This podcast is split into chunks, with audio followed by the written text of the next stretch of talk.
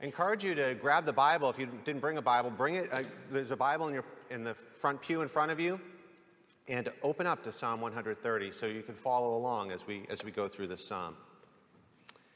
Well, on August 29th, 1973, engineer Roger Chapman and veteran British Royal Navy officer Roger Mallinson entered into the depths. They were operating a submarine burying transatlantic telecommunication cable 150 miles off the Irish coast.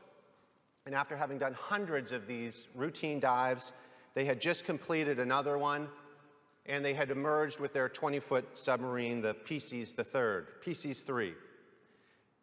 But then something happened unexpectedly. The tow line accidentally pulled open the engine hatch, and then immediately seawater rushed into the engine room of the, of the aft of the back of the, of the submarine, making the craft far too heavy, and immediately it gained weight and fell, uh, plunging uh, 160 feet to the very end of the tow line.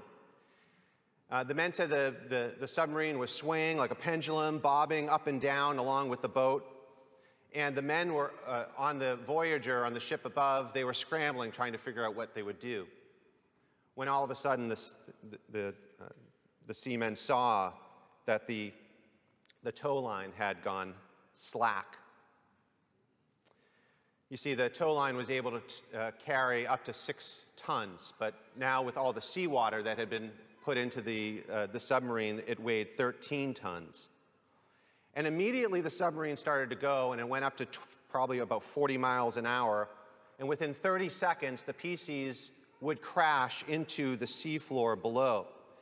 Chapman and Mallinson, having some wherewithal, they grabbed the cushions that were in the cabin with them. They put them onto the back of where, it, where the submarine was falling, and then they stuffed their mouths with rags in order to not bite through their tongues.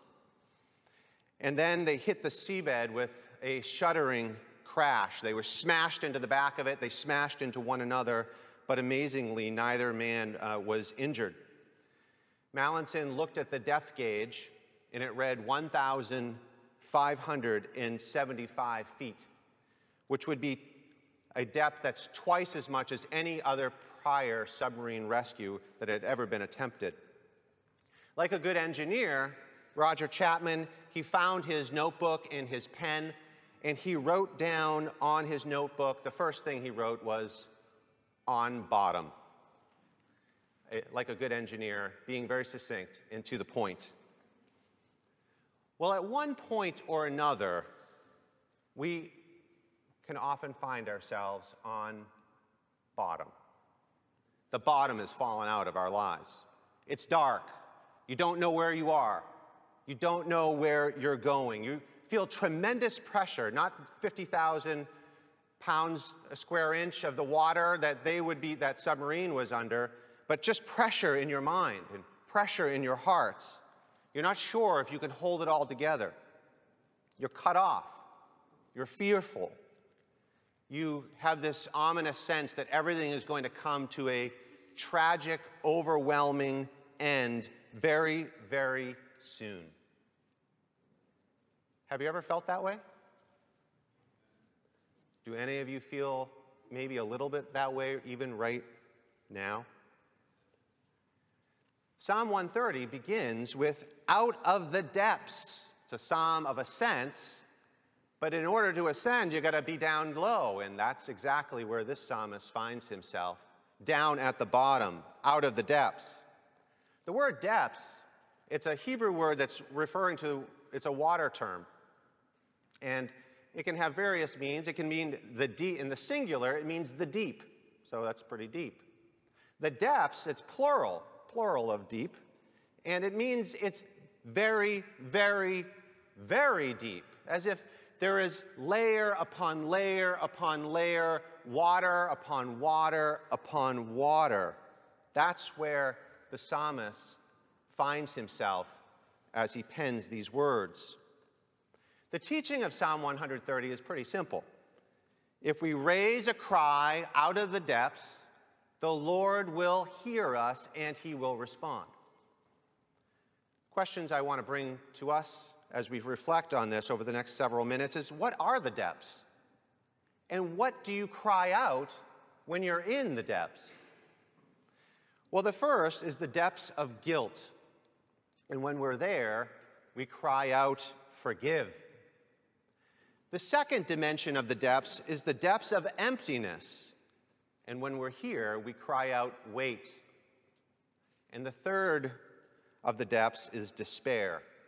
And from here, we cry, Hope. So let's take a dive in and go through each one of these, the, of these dimensions of the depths in order to better understand what they are like and what we are to cry out when we're in them. So, first, the first is the depths of guilt. Here we cry, Forgive. Look at verse 2 and 3 of Psalm 130. Let your ears be attentive to the voice of my pleas for mercy. If you, O Lord, should mark iniquities, in verse 3, O Lord, who could stand? Now, this word iniquities, it's just a Hebrew word, uh, one of several for the word sin. It literally refers to being twisted or bent or crooked. The, the Latin of inequity or iniquity just simply means unequal or to be disjointed, which carries the same kind of idea. Now, 65% of Americans in a 2016 survey agreed that we all sin a little, but most people are good by nature. But if you look at this psalm, and I think the teaching of the Bible as a whole, it doesn't agree with that idea. Verse 3 If you, O Lord, should mark iniquities, who? Who among us could stand if he did it? If he marked the crookedness of our own selves? Can any of you stand? I know I can't. And that's the teaching of the Word of God. None of us can stand if he were to mark iniquities. Now, iniquities, it does have to do with our actions. So some of our actions might be considered crooked or twisted. They're, they're off in some way, they're distorted. But the real teaching of the scriptures that really bring us to have to understand these is that it's not just our actions, but our very nature, which is bent or twisted. And part of the crookedness of our own way of thinking and feeling and engaging the world is that we're not even willing to admit that we're crooked. That's part of the whole twistedness of it all. So, there are many ways that we, of course, experience this, whether you have a know it all attitude or you're very controlling, or with your tongue, you're willing to mislead or to lie, or perhaps with your family member or with a neighbor, you've been harsh or unkind. Or you know you're dealing with greed. You always want more. You're never satisfied. Never, it's never enough. Or you're not following God's plan for sexuality. Or on and on, the list goes on of all of these ways in which many of us find ourselves distorted or twisted. And rather than really deal with the iniquity that's within us, the habit of all of us is to deny, to blame shift, to become passive aggressive when things start to come up or we begin to potentially become exposed, or we, we turn to compulsive behaviors uh, that are iniquities themselves in order to help us avoid and face some of the other things that, are, that we're battling in our own lives. Or we opt for the, the greatest denial mechanism of all that the Bible talks about, and it's the spiritual avoidance strategy of self righteousness. You start comparing yourself to the other person. Look how bent and twisted that guy is. At least I'm a lot straighter than him. Whereas we are in need to actually compare ourselves to something else other than to one another. Or we find ourselves uh, using this strategy when dealing with iniquity. We only see one set of iniquities but not another set of iniquities. And we see this kind of going on even in our, in our culture. There's a, the, the progressive mindset, which tends to see social sins. And then there's the conservative mindset, which tends to see individual sins, and groups tend to emphasize one or the other, but generally, few emphasize both. And yet, it ends up being just another form of denial, in which you only want to see some things, but then you are willingly blind to another set. But you see, the true evangelical mind is willing to see both social sins and individual sins, to acknowledge them all. Why? Because of the evangelion, that is the gospel, the good news. The good news is able to take on all iniquity, no matter its form, in its individual sets as well as in its social collective sets. And it has the power to engage and to transform all of it. But how? Well, Chapman and Mallinson, they were uh, down at the bottom of that submarine, and they were actually slowly suffocating on the very air that they were breathing. You see, because when God breathes out in the Bible, He breathes out life. But do you know what you breathe out? You breathe out poison. You breathe out carbon dioxide. And if you're in a sealed room, over time, the, all the good air will turn into that carbon dioxide, which you have exhaled. And do you know that what, what that will do to you? It will poison you and it will eventually kill you.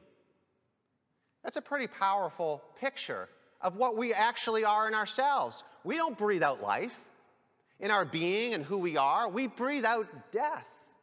We poison ourselves, and the buddy next to you is also breathing out poison in the spiritual realm, that's actually how it works.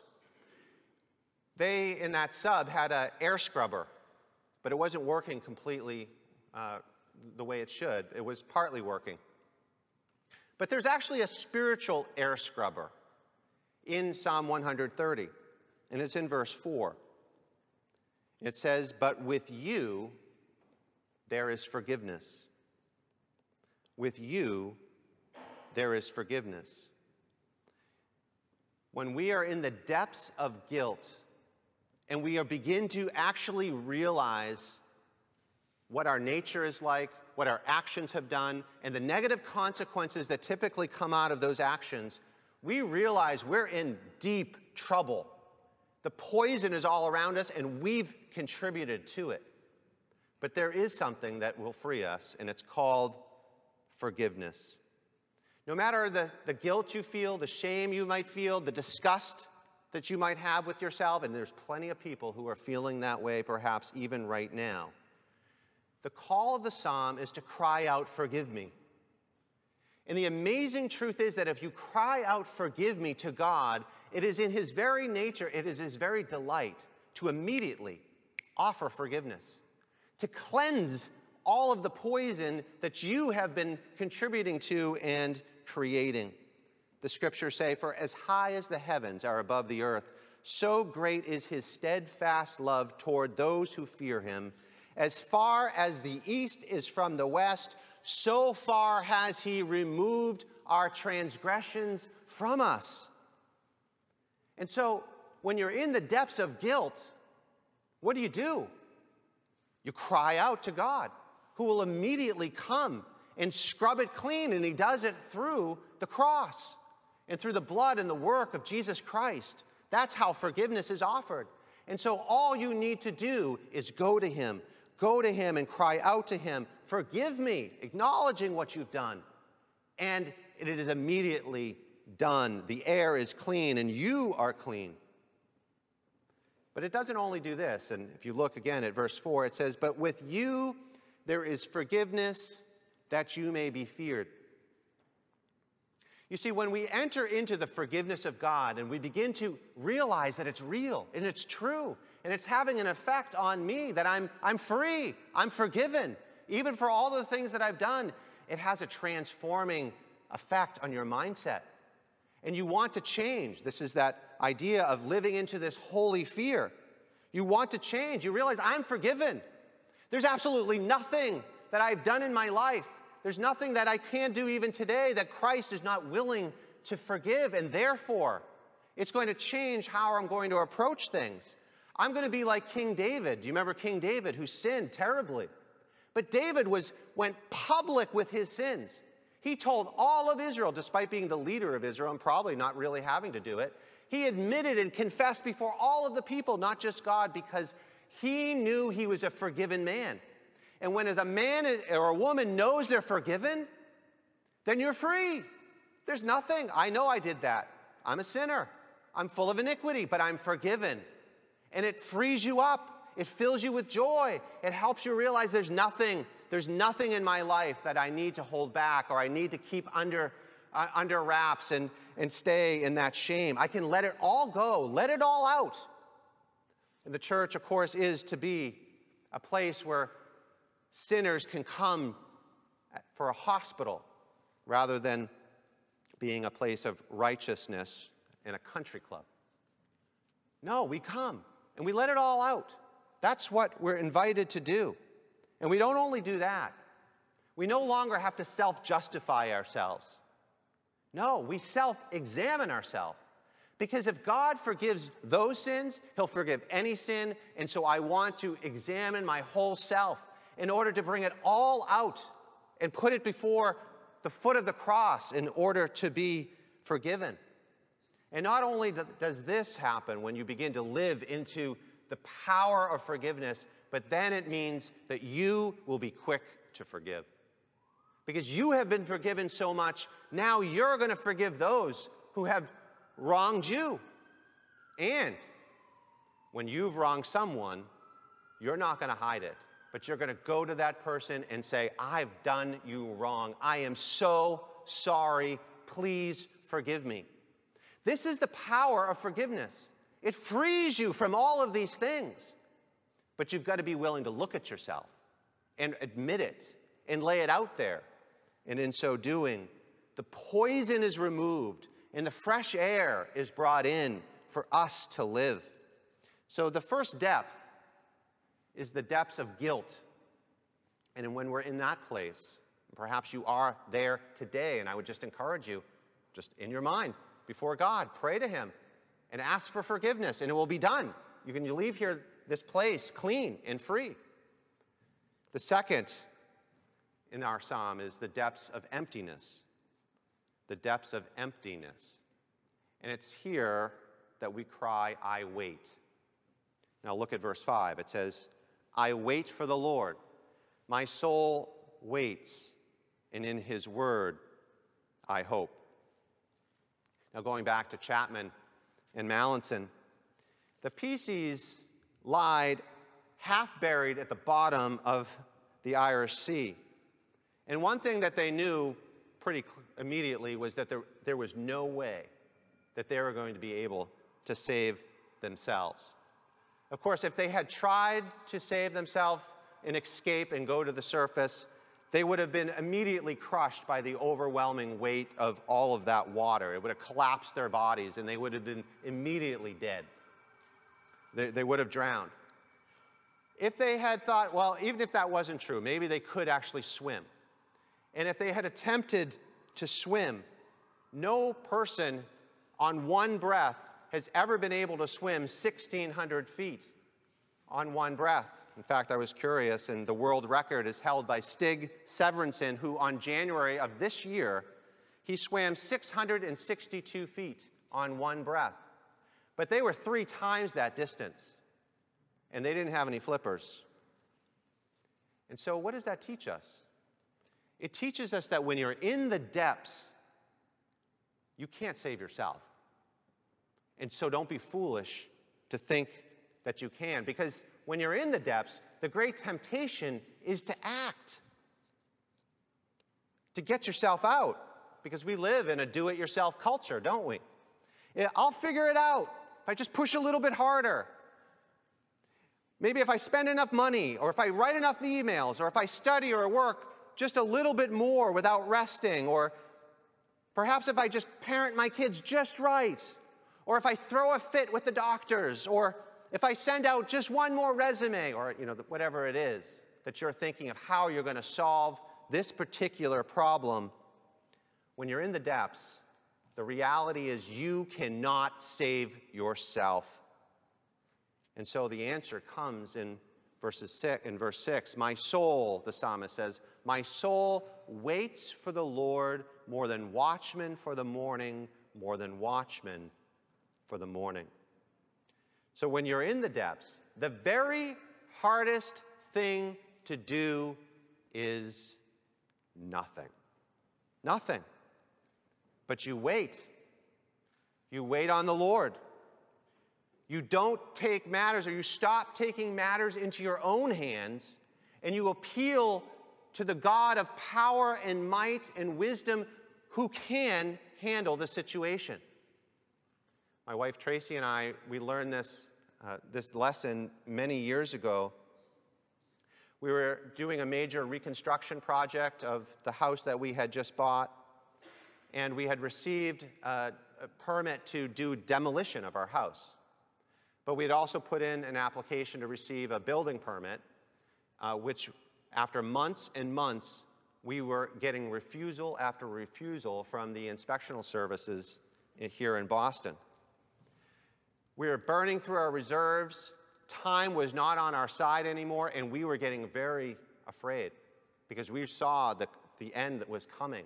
And if we didn't get this building permit, for reasons that we weren't exactly clear, we didn't know what we were going to do. And then we did something radical. We prayed. I don't know why it never occurred to us before, but we finally started praying and asking God to give us the building permit. And we prayed earnestly that, that day when it finally came to us to do so. And something amazing happened. The very next day, at dinner time, my father came home and he had the building permit in his hand. I said, Dad, what happened? He said, Well, I heard you guys praying. And I thought, the next day, he thought, oh, maybe I'll just go down there and see if anything could happen. And he ended up meeting the inspector of our ward and explaining the situation, showing him the plans. The inspector said, Yeah, that, that looks good enough. And he signed right off on the, the, uh, on the permit and it was in my dad's hand, and he was home for dinner, and we couldn't believe it that God would do such a thing. You see, we weren't waiting on the Lord until we finally leaned and let go of our own power and strength, and we asked Him to take care of it. And He did take care of it. So, waiting on the Lord means no longer, it might mean waiting long, might not, but it it means no longer trusting in yourself. But there is one other aspect of waiting on the Lord that I want to bring your attention to. In verse 5, it says, Your soul waits on the Lord. It waits on the Lord. Now, what does that mean? Well, it's a shift in mindset. Rather than waiting on God to, to give you something or to deliver you from a certain problem, you begin to realize that the emptiness around you is not the problem, but it's the emptiness within you, and that the what you really need is God Himself. And so, waiting on God is not just waiting on Him to deliver you from the problem, but it's waiting on God for Him. It's realizing what Puritan John Owen, who, writing in the 17th century, who, amazingly to me at least, wrote 325 pages talking about Psalm 130. I don't know what kind of person can do that, but he did it. And this is what he said about what waiting on the Lord means. He said this He says, It is the Lord Himself that the soul waits for. It's not His grace or mercy or relief, absolutely considered, but the God of all grace and help. That is the full, adequate object of the soul's waiting and expectation. Do you understand? My whole being is to wait for the Lord like a, a, night watchman, as it says here in Psalm 130. A night watchman has to endure long tedium of hours staying awake in the dark. They can't fall asleep. They're not idle, but they're like a sentry, on alert, paying attention, waiting, waiting against evil to fill, to fill up the emptiness, waiting and blocking it, and waiting on God to come, God Himself to deliver. And not only to deliver, but to recognize that He is the one you've been actually waiting for all along. My soul longs, yes, It faints for the courts of the Lord. That's Psalm 84. O God, earnestly I seek you. My soul thirsts for you. My flesh faints for you. Psalm 63. As a deer pants for flowing streams, so pants my soul for you, O God. That's Psalm 42. And in the exact same vein as those verses, my soul waits for the Lord, more than watchmen for the morning, more than watchmen for the morning. Do you understand what this is saying? That the answer, the deliverance, is not removing you from some expectation. It's not getting a building permit, although if those are your needs, then I hope the Lord brings those right away. But the real deliverance is the emptiness within you and God wanting to come in a new and fresh way and fill you up. That is the deliverance waiting on Him. He alone is the one who can fill you with joy and wonder and purpose and meaning. And it's He alone who desires that intimacy with you. And so when you're in the depths of emptiness, the word to speak is wait. There's one final one. The third is the depths of despair. The depths of despair. And when we are here, my friends, we must cry out the word hope. Back to Mallinson and Chapman. Mallinson described the three days and nights as an underwater prison of pitch black. And he admitted to multiple times, uh, despite being a, a, a vet, submarine, naval officer, of just sobbing with primal emotions of fear and a sense of abandonment. The engineer Chapman he described it as a crazy, upside down world of no- noise, foul smell, and fear. Noise because the submarine was acting like an echo chamber, just picking up on all the sounds above them. Smell because, well, the men, after three days of retching and human waste in their very small space, it was unbearable to them. And fear because they were staring death in the face when you're in the depths, the greatest temptation is to lose hope. Hope is anticipation of a good future based in a reliable source that guarantees the future. Despair is when the source that produces the desired future is shaken or broken. I think the Apostle Paul perhaps felt this instinctual sense of terror and fear, and he actually uh, mentions it in 2 Corinthians chapter 1, verse 8. He says this, For we were so utterly burdened beyond our strength that we despaired of life itself. Indeed, we felt that we had received the sentence of death. But that was to make us rely not on ourselves, but on God, who raises the dead. He delivered us up from such a deadly peril and he will deliver us. On him we have set our hope that he will deliver us again. When we put our hope in some object that cannot bear the burden of our hope, there's only one outcome that will take place disappointment. The object of your hope is the key.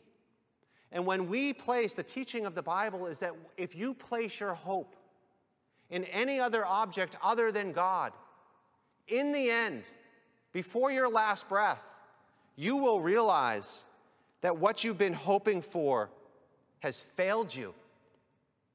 It could be relationships, it could be your family, it could be your children and their, their future, it could be your career, it could be something around your, your health, or whatever it is. If your hope is in the wrong object, you will be bitterly disappointed and you will indeed fall into the depths of despair.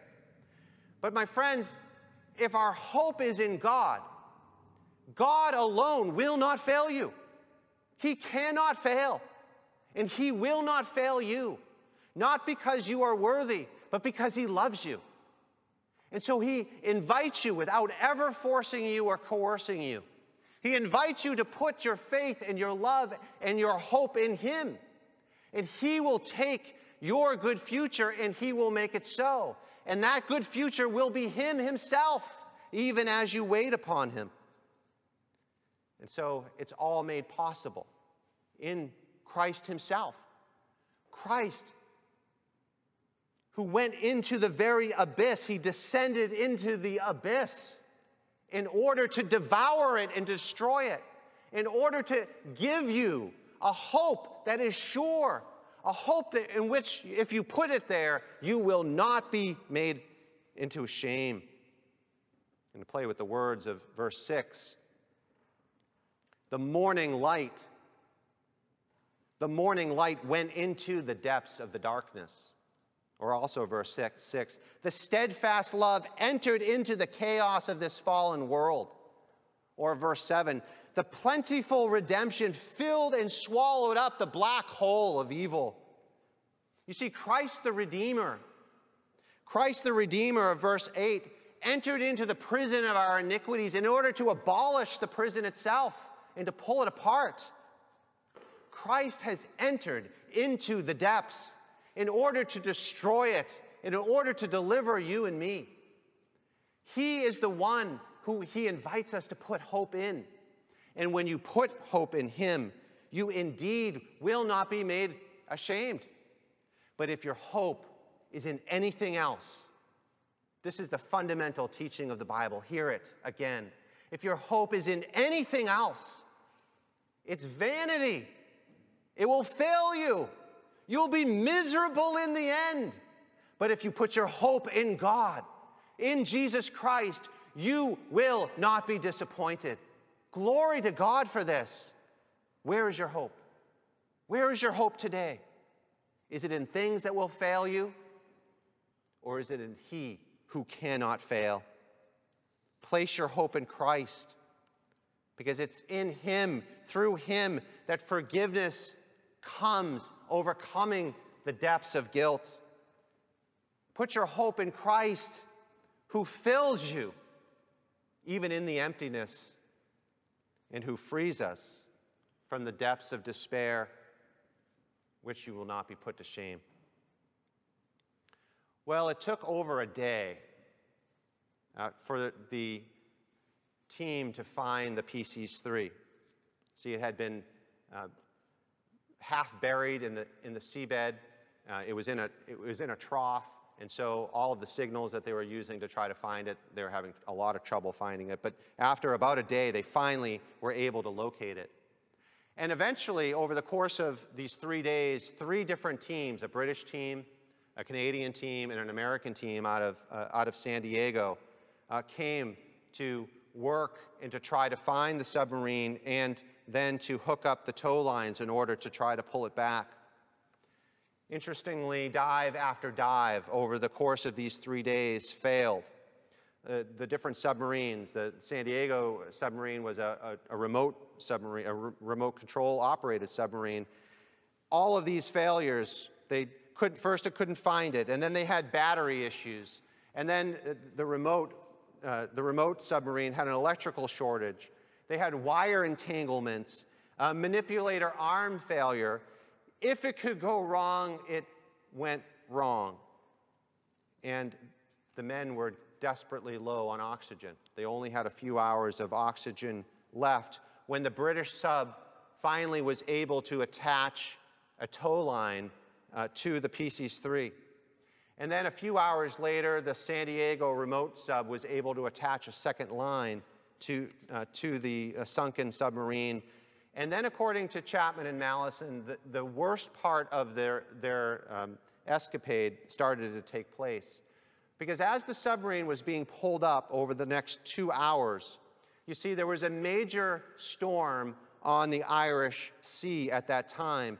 And the Vickers Voyager, which was pulling up the submarine, was cresting over 20 plus foot waves.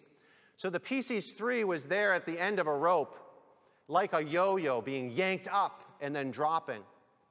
And these two men were in a what would be not much larger than a, an old style telephone booth. They had nothing to hold on to in, in, in this place. And though they were veteran submariners, they were retching this entire time of, because they were being pulled uh, all over the place. It was a, a terrible experience for all of them, for both of them. And then finally, the sub was 100 feet below the surface, and then they stopped because the men up above knew that they did not have enough, uh, enough tow uh, line on the submarine. It was too heavy, and it, they were going to lose it if they brought it all the way to the top. So they sent down a scuba diver. The, the diver brought down a rope, and it was an incredibly dangerous mission. And the man had to get onto, onto the sub and hold onto it. And he described it later as like riding a bull. He got onto the sub, and he was able to hook a third tow line. And then 30 minutes later, they were up. But then they couldn't open the hatch. And for a desperate 30 minutes, with the oxygen almost out, they had to try to get this hatch open. And Chapman finally, from the inside, was able to kick open the hatch. And after 84 and a half hours, the voices of Chapman and Mallinson were finally heard in the open air.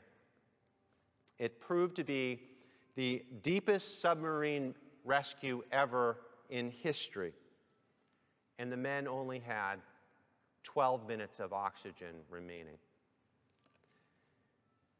As amazing, astonishing, historic that rescue, it pales in comparison to the toil and sacrifice that Jesus Christ went through for each one of us. Each one of us down at the bottom of the sea whether we feel it, know it, or not. He has gone down to the depths, sparing nothing of his own expense in order to save you and me. Christ alone is willing and able to hear you, to hear your cry arising from the depths, and willing and able to descend to the deepest depths to save you. but you must cry out. Lord God, thank you for Christ. Thank you for your love. Thank you that you hear. Thank you for your power. Thank you, Lord, that you hear us in the deepest depths. And Lord, if someone is here and they're desperate, and they're afraid, and they do not know what to do, Lord, I pray that they would cry out to you. And in do, so doing, Lord, that they would comprehend the breadth and the length and the height and the depth of the love of Christ, which surpasses knowledge, and that they would be filled with all the fullness of God. Do it, Lord, for your glory and to our joy. Amen.